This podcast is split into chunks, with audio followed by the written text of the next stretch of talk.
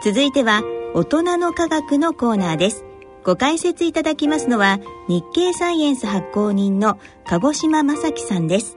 進行は AI アナウンサーの荒木由衣さんです。ご機嫌いかがでしょうか？AI アナウンサーの荒木由衣です。ご解説いただきますのは日経サイエンス発行人の鹿児島正樹さんです。まず現在発売中の日経サイエンス2019年1月号ではどんな特集を組んでいますか？はい。えー、1月号では免疫とのと題しまして特集をしております。えー、免疫といえばあ2018年のノーベル生理学医学賞を受賞された京都大学の本庄佑先生の、えー、研究分野ですけれども、えー、1月号ではバージニア大学のジョナサン・キプニス教授の免疫系が脳を動かすという記事などを紹介しています。であの免疫学の教科書ではですね、まあ、何十年にもわたって脳とそれから免疫は互いに独立しているものだというふうに考えられてきました、えー、脳は体の操作だけ、えー、それから免疫は体の防御だけを、まあ、それぞれ担っていて病気とかをした時だけ、えー、免疫を司る細胞がですね、えー、脳へ移動してですね外敵を攻撃するというふうに考えられてきました。えところが近年の研究でですね、えー、脳と免疫系は、えー、日常的に相互作用をしていることが分かりました。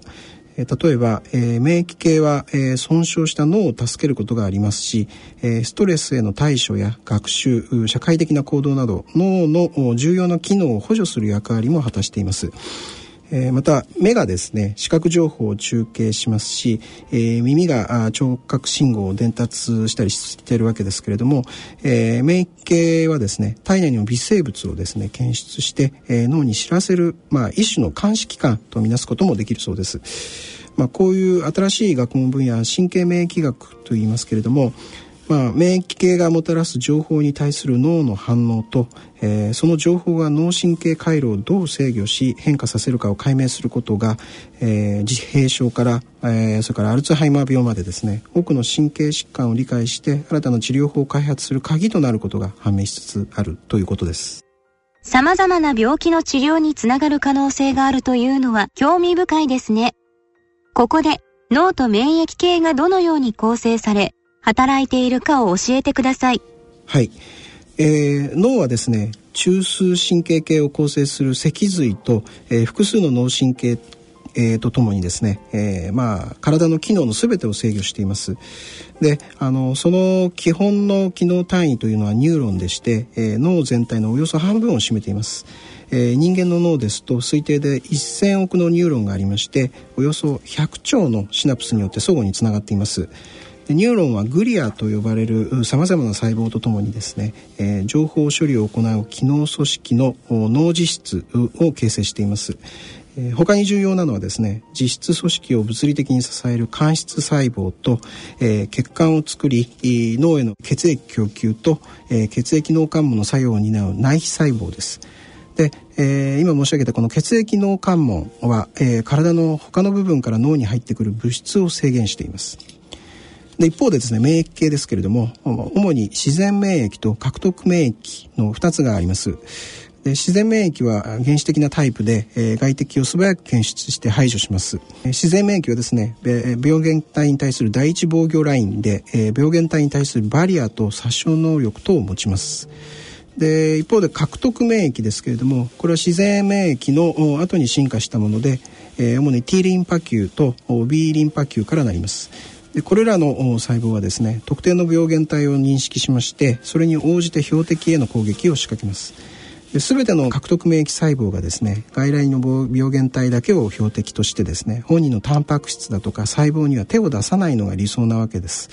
で99%の人はですね外界からの侵入者だけを攻撃していますが、えー、約1%の人ではですね獲得免疫が暴走して、えー、自分の組織の細胞を攻撃して多発性硬化症だとか、えー、関節炎ある種の糖尿病などの自己免疫疾患を引き起こしています。すると研究者たちは長い間免疫系は単にその生物について自分自身を構成する自己と外敵のような非自己を区別することで機能しているとだけ考えていたわけですね。はい。えー、それがやがてですね、えー、免疫系は外来の異物だけでなくて自己の組織の、まあ、損傷も認識するとの見方が提唱されました、えー、さらに獲得免疫を抑制するとですね、えー、例えば腫瘍の進行や増大が促されまして、えー、損傷した組織の回復が遅れることが実験で明らかになりました、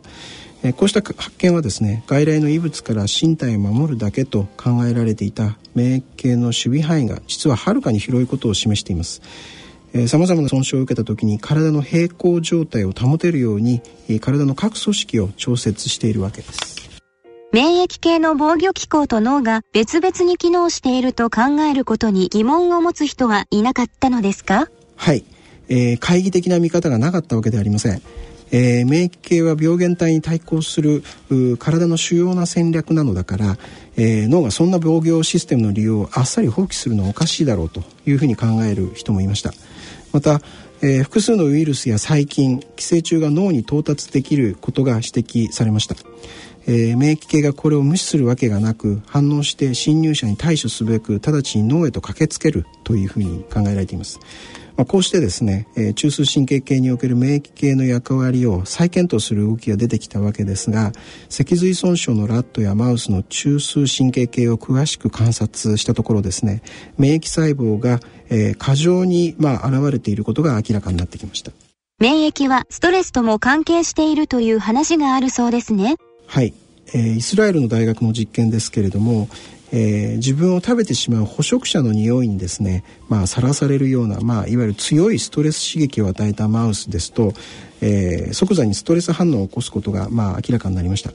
えー、90%のマウスはですねこのストレス応答がですね数時間か数日以内に、まあ、消えてなくなるんですけれども10%のマウスはですねストレス応答が数日から数週間続くそうです。でこうした10%のマウスはですね PTSD えー、心的外傷後ストレス障害の動物モデルになり得るということです。一方ですね、まあ、興味深いことに獲得免疫が欠損したマウスは、えー、PTSD の発生率が、えー、通常の免疫系をきちんと持つマウスの数倍に増えます。でこの結果は、え、免疫系が、え、感染や障害だけでなく心理的ストレスを受けている時にも脳を支えることを、まあ、示しています。さらに人においてもですね免疫系を PTSD と結びつける証拠が、まあ、いくつか得られているということだそうです。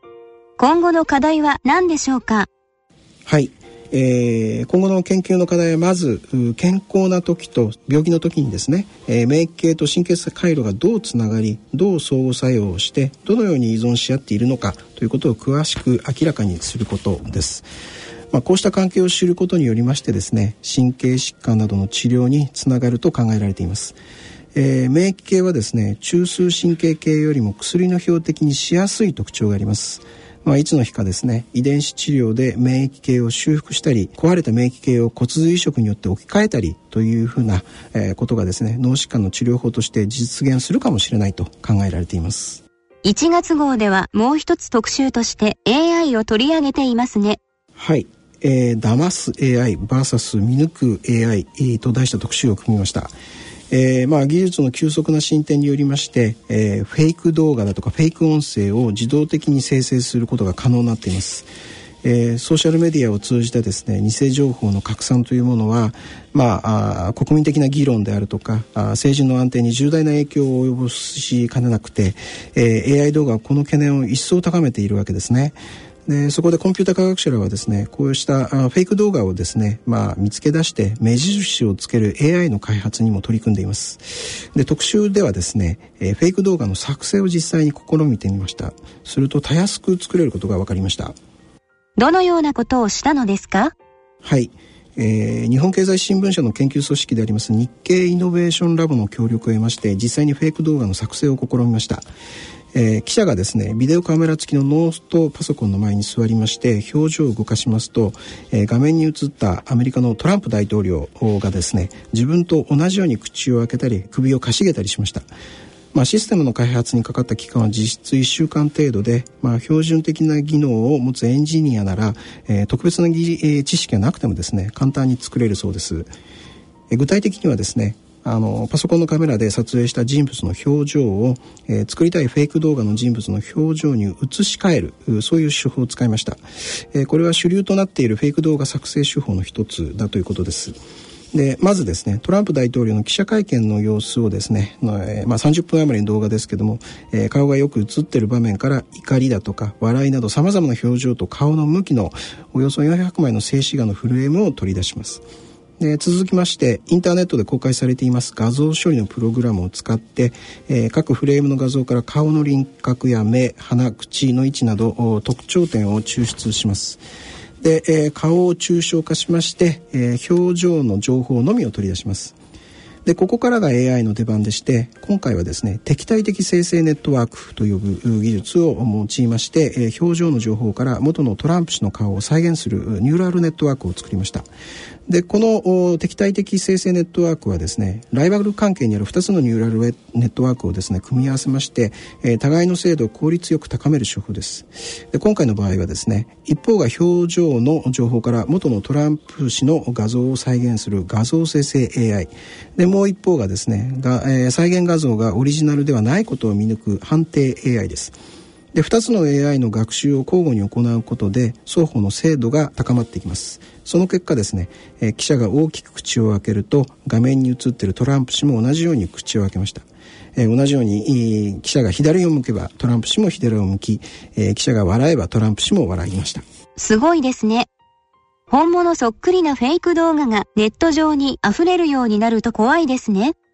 対策はないのでしょうか？そうですね。えー、本人と見分けのつかないフェイク動画が大量に出回るようになれば社会のあちこちで混乱をきたす可能性があります、まあ、そんな時代に備えた研究はすでに始まっています、えー、例えば国立情報学研究所とそれからフランスの大学のチームはフェイク動画を判定して見抜ける AI の開発を進めているということだそうです。鹿児島さん。今日はありがとうございました。はいどうもありがとうございました。